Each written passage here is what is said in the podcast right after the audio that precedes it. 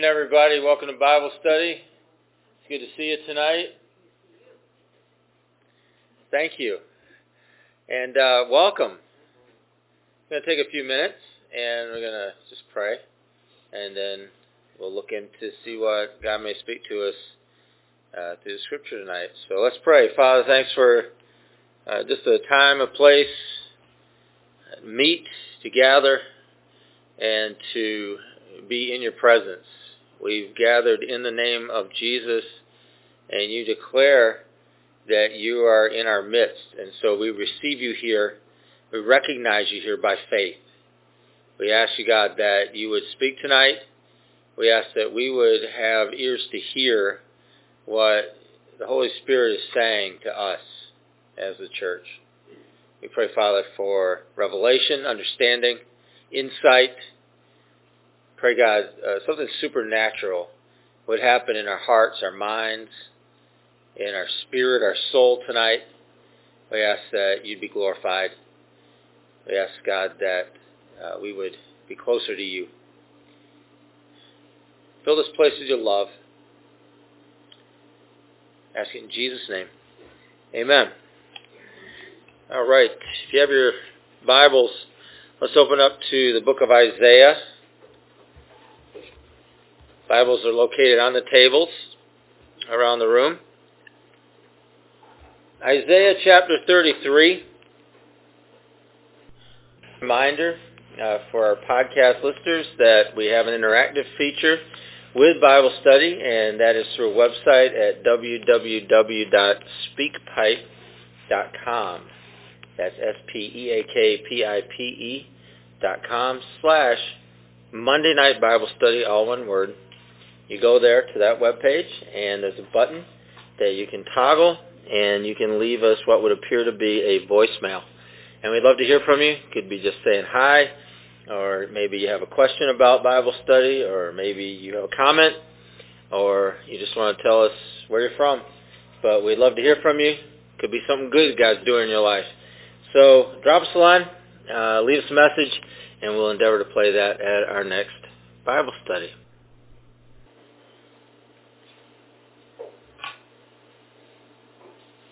Isaiah chapter thirty-three, and I need a volunteer willing to read verse twenty-one. Isaiah thirty-three, twenty-one. There the Lord will be our mighty one. It will be like a place of broad rivers and streams. No galleon oars will ride them. No mighty ship will sail them. All right, thanks for reading that. And uh, you can read a little more of the context of this if you go up uh, up some and Uh, even afterwards, and get some idea of what it's talking about. But I want to just speak to you about uh, the defects that are in you. And I want you to, you know, I don't really think you'd have to really ponder this too long. Most of us know what most of our defects are. Uh, we tend to dwell on them as people.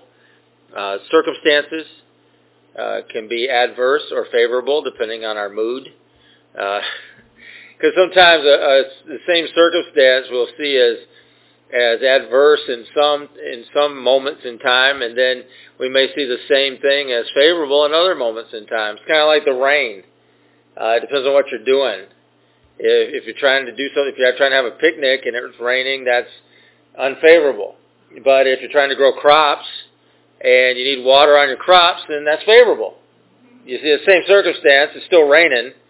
But depending on what you're looking for or what your situation is, you may see the same circumstance as, as being the same thing being favorable, unfavorable. Uh, and so whatever that would be, you think about things that you're disappointed with, uh, maybe in yourself. And the, what we're going to talk about tonight is is God speaking to that. And that's really what he's speaking to in this verse, is that he's speaking to areas in that, that could be considered a defect in the life of Israel. It could be a, considered a defect in their response to God. It could be a, considered a defect in their obedience. It could be considered a defect in how they've conducted themselves in in some questionable ways, and in, in some cases some shameful ways. And so uh, it, it speaks to our lack. It speaks to the things that hamper us. And, and this is really what this verse is talking about. And it, it speaks to us as individuals as it spoke to them uh, whenever Isaiah was prophesying it, it. It speaks again to us because it's something that God does through the Scriptures. It's something that he reveals through the Scriptures. It's something that he reveals as being something about himself, is that he's a God who redeems. Uh, that what, what one person just sees as an empty soda can, another person sees as five cents. All right? And so on, on the scale of things, if we were soda cans, God would see the five cents part of us and not the refuse. And so he's a redeemer. He's one that collects and redeems and brings about the best and, and gets the best out of who we are. That's his nature. And so we may not be that. In other words, uh, we may not be redeemers. And, and we can't allow our own personality to override who God shows us he is. We can't allow the personalities of our parents to override who God shows us he is. We can't allow our own anger or frustration or our own limited way of seeing things to override how God shows himself. It's it's tempting to do that. It's tempting to to make God into our image. But that's backwards. God isn't in my image. He's not in your image. We're in his image. And those are two different things. In fact, they they contrast with each other. That God never revealed himself as being made in our image. So when we begin to apply our own traits onto God, whether it's our personal trait or it's human traits onto God, we, we really step away from how God created things, really step away from how he revealed things, really step away from really the way things are, the truth of the matter. Because applying our traits onto God is, again, backwards. It's it's the wrong way of seeing things, the wrong way of doing things, even though it's super tempting to do it. We, we and at some points, all of us have done that. And, and you catch yourself saying things like, well, if I was God, I would. Well, yeah, okay. But the problem with that statement is, is that you're trying to apply something onto the Almighty that is never meant to be applied to him. You're, you're just not smart enough and good enough and powerful enough to apply you onto him. It doesn't work. And so we need to take our place, rather than us trying to apply our image onto him, to take our place in the big scheme of things, allowing him to apply his image onto us. Because that, that is the created order. That is what he willed from the start. That is what he said from the very beginning, is that we would be made in his image, not the other way around. And I think there's been a lot of confusion, and people get really confused because they try to apply their image to God. In other words, say, well, well, this is how it should be. Well, we don't know that. And, and saying things like that because I think that, or because I believe that, or because I would do something different, it, that that's... again, backwards and confusing. And you think about most of the time that, that you've been angry at God, if you've ever been angry at God. A lot of that has to do with you and what you want. It has a lot to do with what you applying what you want onto him, and him just not coming through when you want it, how you want it. And and knowing that that's backwards may or may not help the situation. Knowing that that's not the way it works may or may not help the situation. But really, it comes down to us finding a place, finding a place of peace and rest in our hearts, our lives, where we can begin to allow him to bring us into line with his time and his purpose and his plans, instead of us trying to force him into ours. And I hope you can understand the difference between those two things. So the people here that Isaiah was prophesying to, they had done their thing, whatever that thing was. And you can read about what their thing was, and you can read about the things that they had been participating in. And they had left, they had departed from the road that God had given them to drive on, to move on, to live on. They had departed from his ways, they had departed from his purposes, his plans, they had departed specifically from his will for their lives, and they were just going about doing whatever they were going to do. And so there was a an issue that was coming their way, that God was going to use a people. He was going to use the Babylonians, and he was going to bring them. He was going to use the Assyrians, the Babylonians, in a series of issues that were going to come their way, but he was going to bring them back into line with what he had for them and what he had for their lives. And so the prophecies that came forth during this time, Jeremiah or Isaiah or whoever who was bringing the prophecies forth, they weren't what you would call the, the really nice and smiley, happy prophecies. They were the ones that said, these people are going to come and they're going to roll, they're going to roll in here and they're just going to destroy stuff and take you guys captive. But he doesn't leave it at that. And, and this is the important part of it. He doesn't just leave it and say, yeah, you guys messed up, so boom. You're going to get you, you're going to get the slap down. That wasn't it. He said there's a purpose, there's a redemptive purpose. Why did I say God's a redeemer? Well, there's always a redemptive purpose. So there's a redemptive purpose in what... what he was saying. There was a redemptive purpose in what was happening. And you see the, the words that are used here at the beginning of this verse. It says, there. There. Where is there? Let me, I'll give you a hint where there is. Not here. Okay?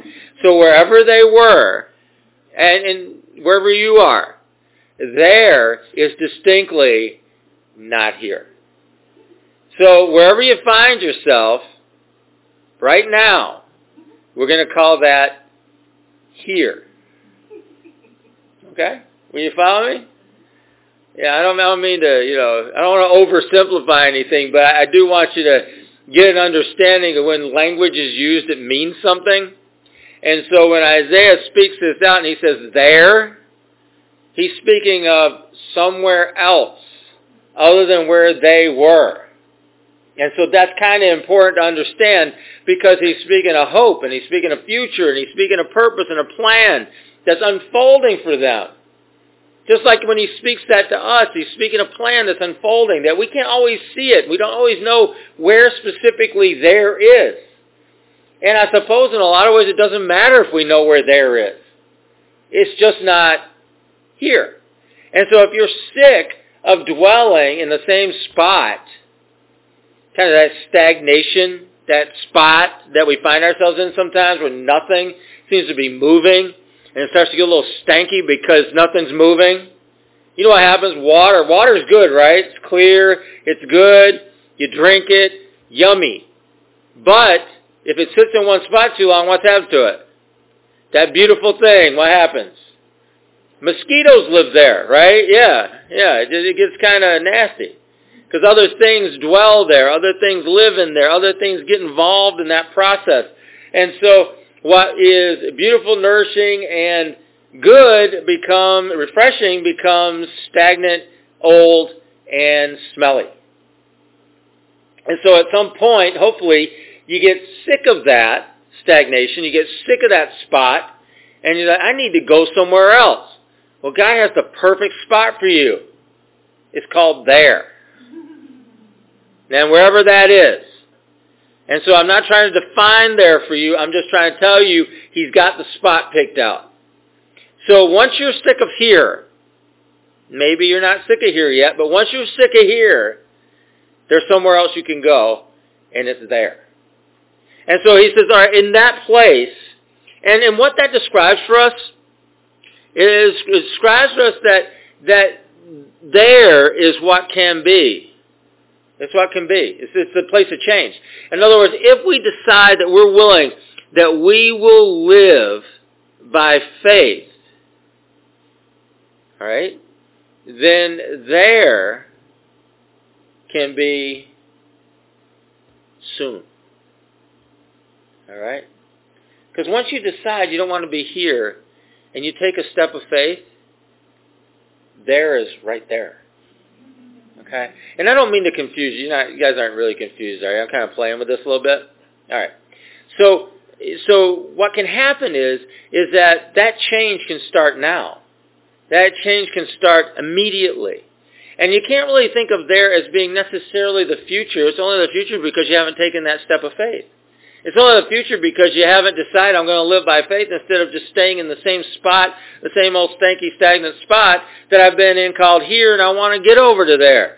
And so it's going to require a step of faith for you to do that.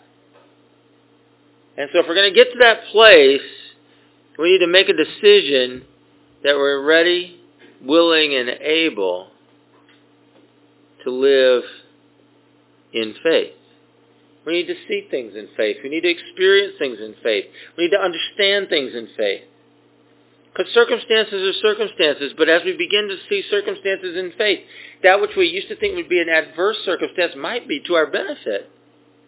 We might learn to see things better for how they really are, rather than what we would prefer.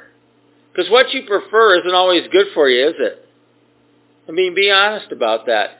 Just because you prefer something does not mean that it's good for you.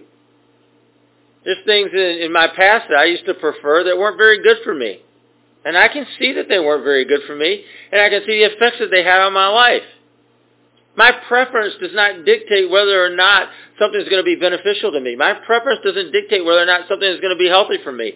My preference doesn't dictate whether or not something is going to make me happy even or not. Because some things that I thought would make me happy didn't make me happy. Things that I thought would be satisfying were, were not satisfying at all.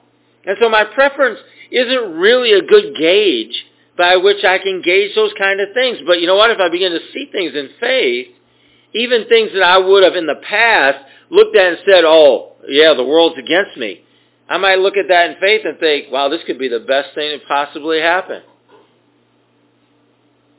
You guys have heard this story. I was, we were, me and Martha were moving two cars from downstate to upstate. I, I traded, I was getting a, an upgrade on my car because I used to have two cars. I had the old dirty steed and I had the new dirty steed. Okay, and the old dirty steed was ready to be retired because I was driving it back and forth and it had like three hundred thousand miles on it or something or more. And so I had a new dirty steed that I had to go downstate to pick up. And I was bringing it back, and that thing only had like one hundred thousand miles on it. It was just a baby. And so we're driving, and and I, I'm, I think I was in front. I was driving the old dirty steed. Martha was driving the new dirty steed. And we're going through this busy intersection in North Syracuse-ish, Mattydale, where I was taking a left. Some of you know this, from Route eleven onto Bailey Road. I had the green arrow. Going, to, I started crossing the intersection. A car comes over the crest doing fifty, sixty miles an hour, just slams into the corner of my car. Right? Just slammed right into it. Airbags deploy. My car spins out. I do two or three, and I end up way on the other side, over the median, on the other side of Route eleven. Facing the other way, the front end of the car is gone. Just got knocked off. So I'm sitting in the car, kind of checking my bits and pieces, you know, making sure everything's all right. Martha comes running up to the window of the car, and uh, she's like, "You're all right?" I'm like, "Yeah, I'm all right." And I looked at her, and this is truly what was in my head. I looked at her and I said, "This could be the best possible thing that could have happened right now."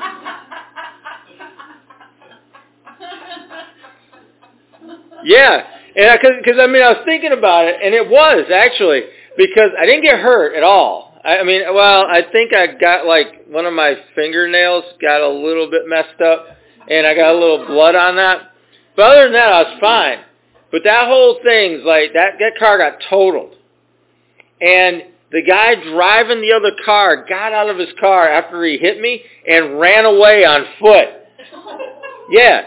And so the cops had to find him, and turned out he was drunk. All right? So I called the insurance company, and I basically, I just said, I want my money. They're like, well, we have to investigate. I'm like, no, you don't. I just saw your client being hauled away in the back of a sheriff's car drunk. I want my money. top dollar for the dirty steed. That's what I want. You don't even need to look at the mileage on it. You don't need to know nothing about that car. Just give me top dollar. And I got almost three thousand dollars for that car with over three hundred thousand miles on it. And, I mean, I could have sued the guy, whatever. I'm not going to do that. I just want a top dollar for my car. And that was it. And I got it. It was the best possible thing that could have happened. It didn't seem like it at the time. I mean, who likes to get hit going, you know, like fifty, sixty miles an hour, somebody just rams into you? Right. But there was something about it I just knew, even then. And I might have been a little mixed up, but I just knew right then that this was going to work out great. And it did. So sometimes, if you can sometimes make that switch, if you can make that, that faith switch, you might see things differently. Even when other people, nobody else can see it that way, but you can. And that's the, the advantage of living in faith. Because you all of a sudden you're connecting with the God of the universe. The God that knows the beginning from the end. He knows every circumstance. He knows everything that's going on. We don't. And so instead of our limited perspective, our limited point of view, we hook ourselves into an infinite point of view, an eternal point of view, one that we can't even measure or, or, or we can't even quantify. And so because we can't quantify it, we can't even measure it, it becomes an issue of faith, like I said, and an issue of trust. He knows what he's doing. And so as Isaiah was describing the situation that was happening and going to happen to Israel, the people of Judah, as he was describing it, he says, but there, where's there on the other side? In the place of faith. There's going to be some great things that are going to happen. Now, nothing he had described sounded great. I mean, destruction, captivity. That doesn't sound great. And yet, he said, but there, it's going to be all good things. And he begins to describe what those good things are. He says, there, in the place called there, it says, the Lord will be our mighty one. He will be distinguished as the mighty one. And the way I want you to understand that is that, and those, you use words that are ambiguous like that, you think, well, the mighty one. That sounds great. But you know what the mighty one is? The mighty one is distinctly not us. And so in this place, this their place of faith and believing God, in this place, the, the Lord is distinguished as distinctly not us. He's really just God. And we can see him as God instead of some mesh-up, mash-up combination of us and some undefined supreme being. We just let him be who he is. We allow for that in our lives, that God is God. And he's distinctly not us. And so we can lay down our prejudice, we can lay down our limited way of seeing things, that lay down our limited perspective, our limited point of view, and just let him be God and believe him. That he's got something much better than we're going to come up with and we're going to conceive of in our minds. And so we allow him to be the mighty one in our life. We see him as the mighty one. It's like when people tell me their car dies and they pray over their car, and their car comes back to life or something. Like, I distinctly do not have faith for that. And that's just, I'll just be honest with you, I just don't. Uh, it's one of those things where I feel like I got to get out and I got to look at it because it might be something I can fix. How much easier would it be, I mean, truthfully, just to believe God to fix it? But, I, I, but for some reason, I haven't been able to leave, allow for the distinction to take place where God is the mighty one when it comes to cars, and I'm not. And I'm not even that good with cars. But what I'm trying to say is we got those areas in our life where where he needs to become the mighty one. And, and we can think of it in terms of general terms, like, yeah, okay, think of it in terms of general terms, that's good. But there are those individual places. You want to talk to me about healing, okay, uh, like a human? That's a different story for me. A car is hard for me. And that's just the truth. And so it's one of those things where I have to sit back and allow him to be the mighty one and see him as distinctly as the mighty one in that area too. When my first impulse might be jump out and do something, it needs to be sit back and let him be the mighty one.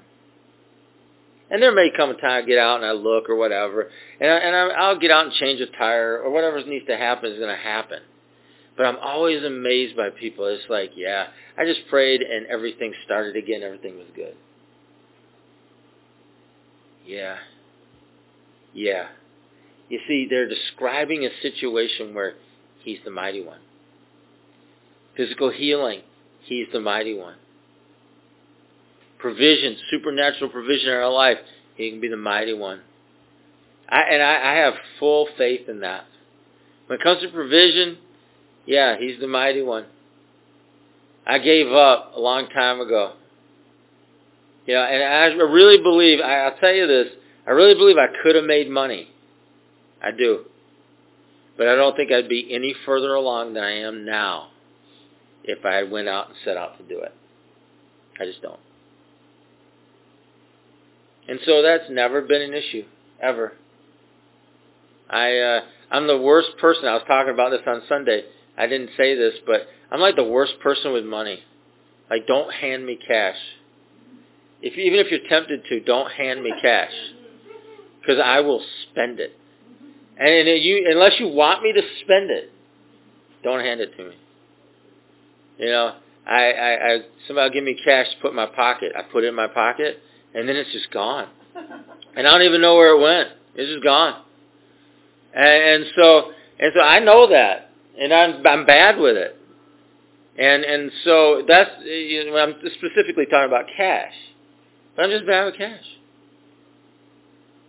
I don't, I don't know that I like money. I don't like money. I do know I spend it. And I will spend it. I'll see something. I'll be like, I want that. Yeah. And I'll just buy it. So consequently, I don't really carry a lot of cash in my pocket, you know? And I learn to live with my limitations about that stuff, and I just don't. And and June knows better. She doesn't hand me cash. And and so that's it. And when I do get cash, it's to spend. And so I spend it. And that's it. So we all have areas where it's easy for us to see God as the mighty one. There happens to be one in my life. I see him as the mighty one. That's it. But we have areas that are tougher. There's areas that are tougher. And understanding that God is looking at our defects. Yeah, our defects. The parts of us that are wrong or bad. Parts that we're disappointed with. And I'll tell you this too. You're a lot more disappointed in yourself than God is disappointed in you. And if you can handle that, receive it. You are more disappointed in yourself than God is disappointed in you. You didn't fool him. Right? You didn't shock him with your behavior. Right? You might have fooled yourself. And you might have shocked yourself. But you sure didn't shock him. And he loved you before you ever did that, and he still loves you now. And so he is that he is that God of compensation in our life.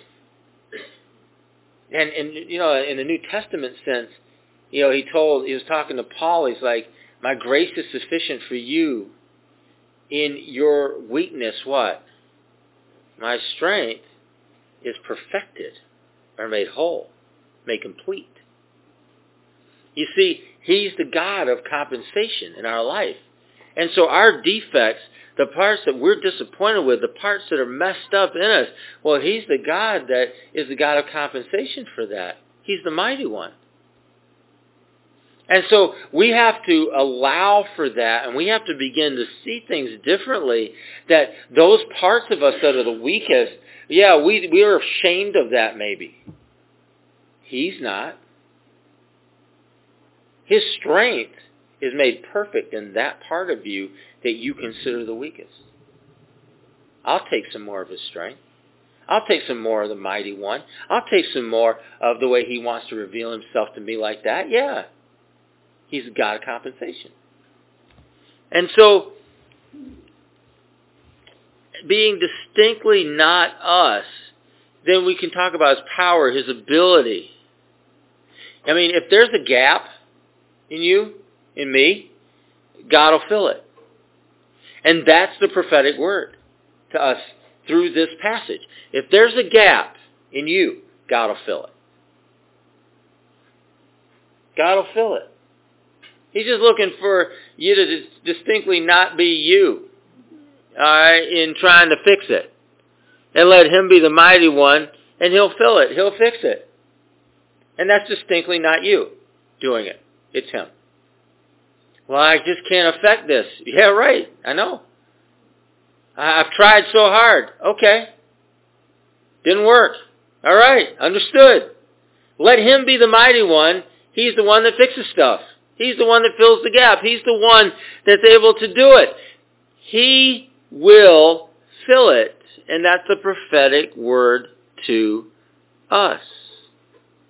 And so in this passage, it talks about, like, so here's what it's going to be like when God's the mighty one. Here's what it looks like. You ready? This is what, this is what it is. So he's, he's given us some vision for this. It'll be like. And so he begins to describe a great city. Now understand, if you understand this, you'll understand more of the Old Testament. Jerusalem was an ancient city, a great ancient city. But it was distinguished from other great ancient cities with this one thing. You ready? It has no major body of water in it or around it.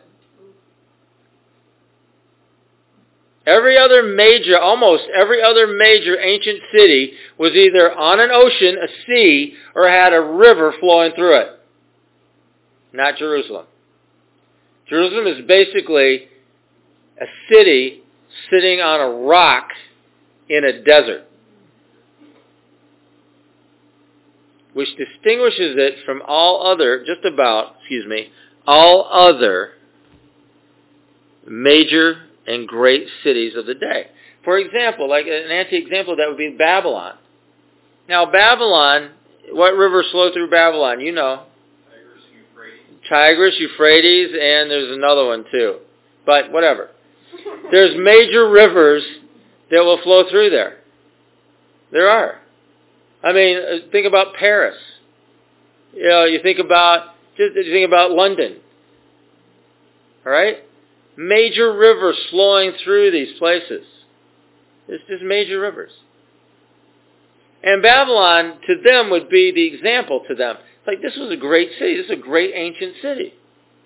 And these rivers just flowed through there. And so in the in the Old Testament, when this type of language is used about this river, understand it, that, that what God is saying is that what you're not, he is. And so they could look and they could see all of these other ancient, magnificent cities with these bodies of water just flowing through them or around them. And they had none of that. And consistently through the Old Testament, especially in the prophetic literature, you hear the prophets prophesying about this river. That's God's Spirit. This river that's God. It's going to flow in the city, through the city, out of the temple. All of these different uh, illustrations that are being used. And what it's saying is, is that their greatness has more to do with God than their greatness has to do with anything having to do with what naturally was around them. This was the city of God and is the city of God. They need a river. God's the river. They need a flow. The Holy Spirit is the flow. And so if you can understand, if you can kind of get that in your mind, you'll understand a lot more of what the prophets were saying in the Old and the New Testament. of why there's always mention of this river. Always. Why?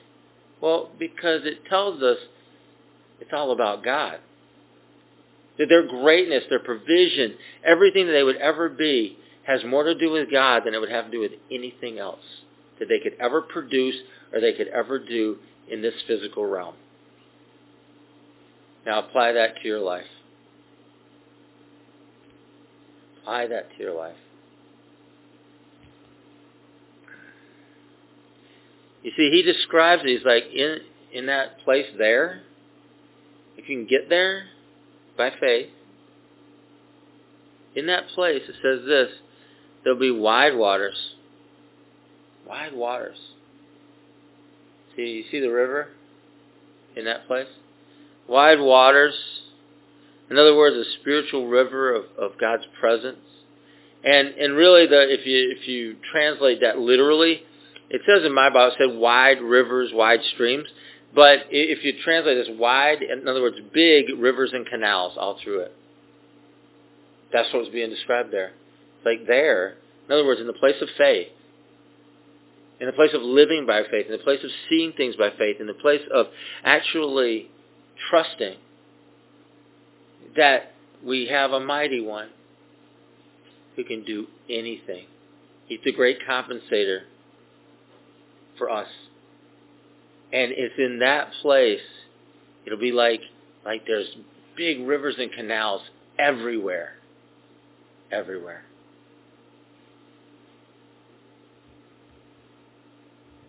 And he, and he describes it this way. He says, and, and no boats with oars will travel there on them, or, or no mighty ship will sail on them.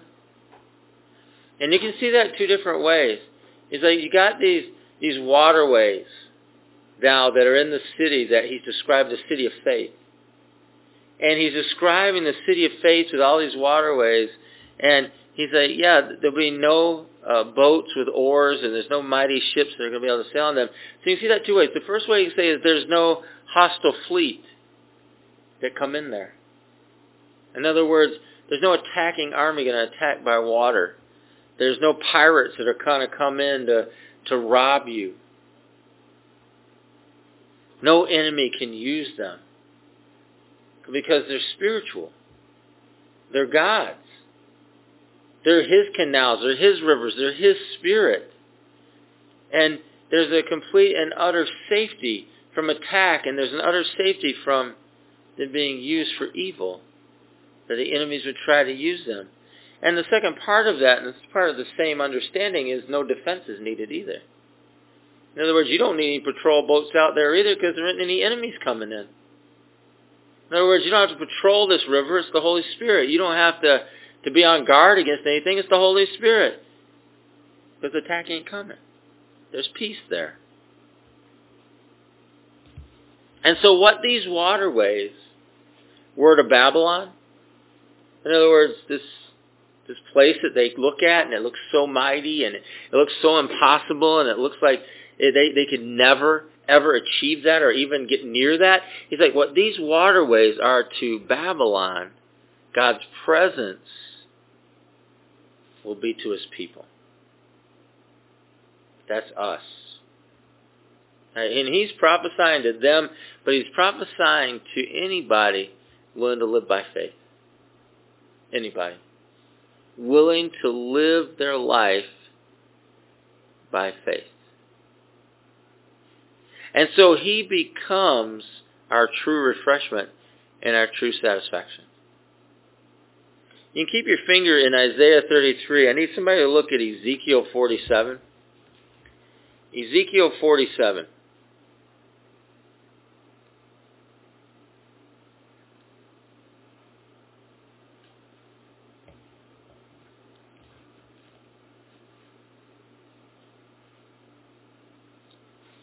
Ezekiel forty-seven, and I need a volunteer to read verses one through five.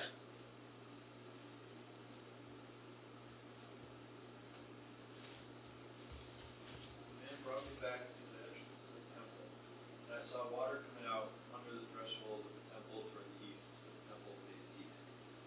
water was coming down from under the south side of the temple, the south brought me out through the north gate and led me around the outside, the outer gate facing east. The water was trickling from the south side. As the man went eastward with a measuring line in his hand, he measured off a thousand cubits, and then he led me through the water was ankle deep. He measured off another thousand cubits and led me through water that was knee deep. He measured off another thousand and led me through water that was up to the waist. He measured off another thousand, but now it was a river that I could not cross, because the water had risen and was deep enough to swim in, a river that no man could cross. All right. Understand the words of the prophet. Where's the temple that he's seeing here? What city does it is it in? Jerusalem. Jerusalem. Is there any waterways in Jerusalem this big, naturally? No. What does the temple represent? Who lives there? God. In their sense, right. In their understanding of the temple, who lived there? It was representative of the dwelling place of God. All right. So from him, you see this river that flows forth from his presence. All right. Now, this is Ezekiel. Ezekiel ended up in Babylon and was prophesying while he was in Babylon. But understand the words of the prophecy. He's speaking about there. Where? The place of faith. That's what he's talking about. Because they, they would eventually go back to Jerusalem, but Jerusalem didn't have a big river in the natural, in the physical. It never has. And it doesn't now. Water continues to be an issue in Jerusalem. And in getting fresh water, clean water in Jerusalem, it continues to be that kind of an issue for them in the physical. But the spiritual side of this is the important side of it, that understand the words of the prophecy. The words of the prophecy is like there's a river flowing out of that temple. A river. And he goes on to describe how deep this river is, how wide this river is. I mean, Isaiah is prophesying about a place of wide waters. Well, here's some wide water that Ezekiel, a whole other prophet, is prophesying about. And understand his words that they begin to describe how wide this water is. Not only are they describing how wide it is, they're describing how deep it is. And, and you can run as many surveys of Jerusalem as you want. You're not going to find this river in the physical. You're not. You'll never find it. You can take pictures. You can take you, you can take radar. You can do whatever you want. All right? Try to figure it out. Try to find it. You're not going to find it. You can do archaeological digs. You're not going to find this river. And this river that Isaiah prophesied about, this river that Ezekiel prophesies about, you see this river come up again in the book of Revelation in the New Testament. This river is something that you're only going to see in faith. You're only going to experience it in faith. You're only going to know about it in faith. As you make a decision for faith. Because it's there. Where? In faith.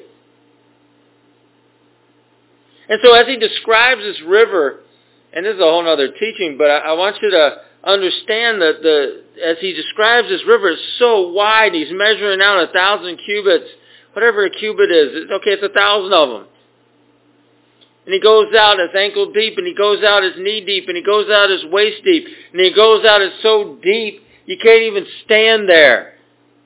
And if you want to go in the deepest part of this river, you're going to go wherever the river goes.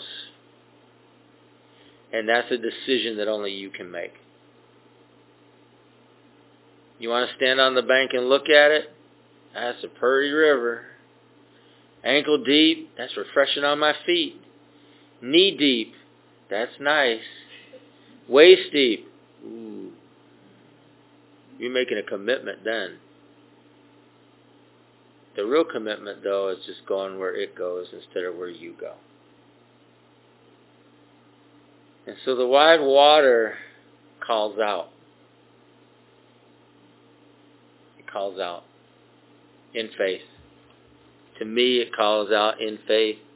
To you, I don't know about you, but I, I really I'm really excited that my deficit, I'm really excited that the parts of me that are disappointments to me, that I have a God who compensates, if I'll allow it. That in my lack, in my lack, Jesus comes and brings abundance. Because in my weakness, his strength is made perfect. But I think sometimes we read something like that and we think, oh, well, good, because I need that, right? But it's not automatic in this sense. You're not going to do anything to earn it. You're not going to do anything to cause or anything else. It's not automatic in the sense of this. If you keep hiding your weakness, if you keep trying to fix your weakness, if you keep trying to, to somehow self-compensate, you're missing out on the strength that God has for you. And it's nothing that I would look at you and say, oh, you're a bad person for that. It's something I would look at you and say, you're really missing out on something a lot better than what you're doing right now. That's really the issue. That's really the key to it. And so for Ezekiel, he looked at this river, this, this huge river that he couldn't cross, and, and it got so deep it was over your head, and And he, he saw this river. He's like, yeah, this is this is awesome, coming right out from the temple, God's presence. Because there's refreshment, there's satisfaction. And if we could really understand the words of the prophet, we understand that in the days of Jesus that were to come, in those days, lack was going to be made into abundance. And those are the days that we live in now. And so I want to encourage you toward this. I want to encourage you toward what, what God is doing, what God is saying, what he's offering to us. Because to me, that's the most important thing that we're talking about tonight is, is what God offers. That regardless of our circumstance, and man, circumstances can look horrible and change in an instant. Or circumstances can look horrible, and the way we see them can change in an instant.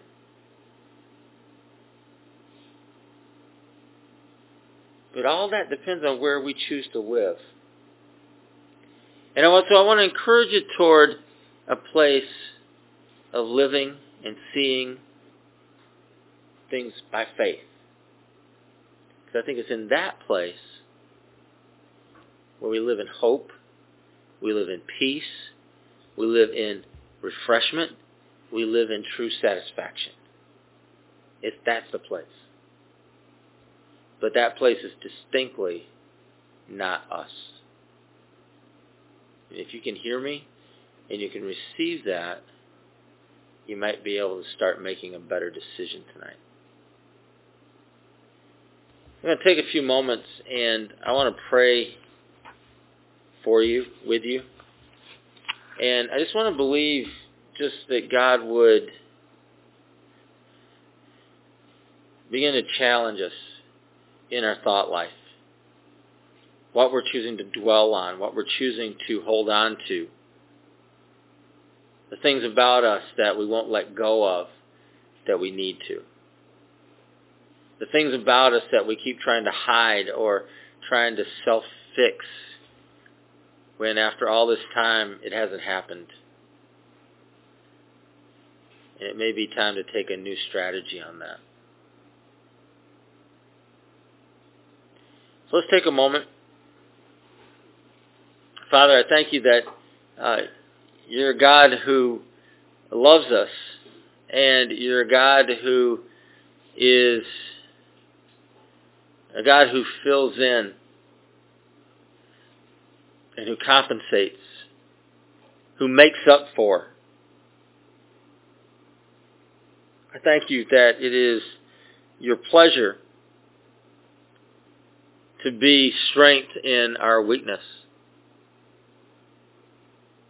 I thank you that your grace is always sufficient. And I just ask you that we'd really learn what that means. For God, no matter where we are right now, circumstance, situation, how we see ourselves, how we see our life, our accomplishments, our lack of accomplishment, whatever it is, I thank you that there's a better place. There's a better place where as we begin to see things in faith, we begin to live in faith and live by faith, that you become stronger and stronger in us and through us.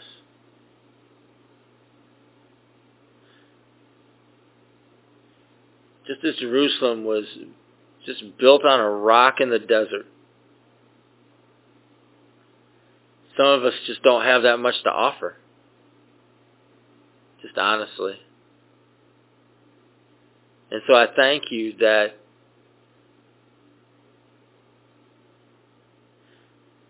your spirit, your life, as we will allow your life, will rise up in us as rivers of living water and flow from our innermost being. If we're in a desert, there's rivers of living water flowing through us and out of us.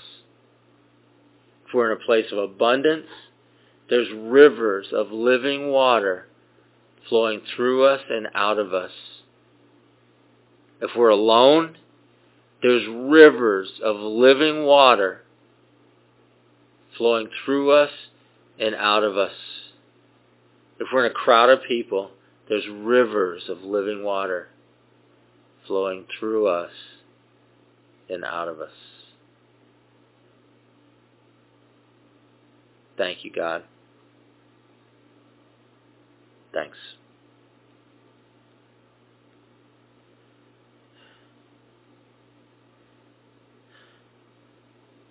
So tonight I pray that you activate our faith. We'd activate our faith. We'd join with you in that. That we'd be a people who see things by faith, people who live by faith. We just give you thanks and praise tonight. Ask God for our hearts and our minds to change. Be brought into line what you have for us. We ask you in Jesus' name. Let's conclude by saying amen.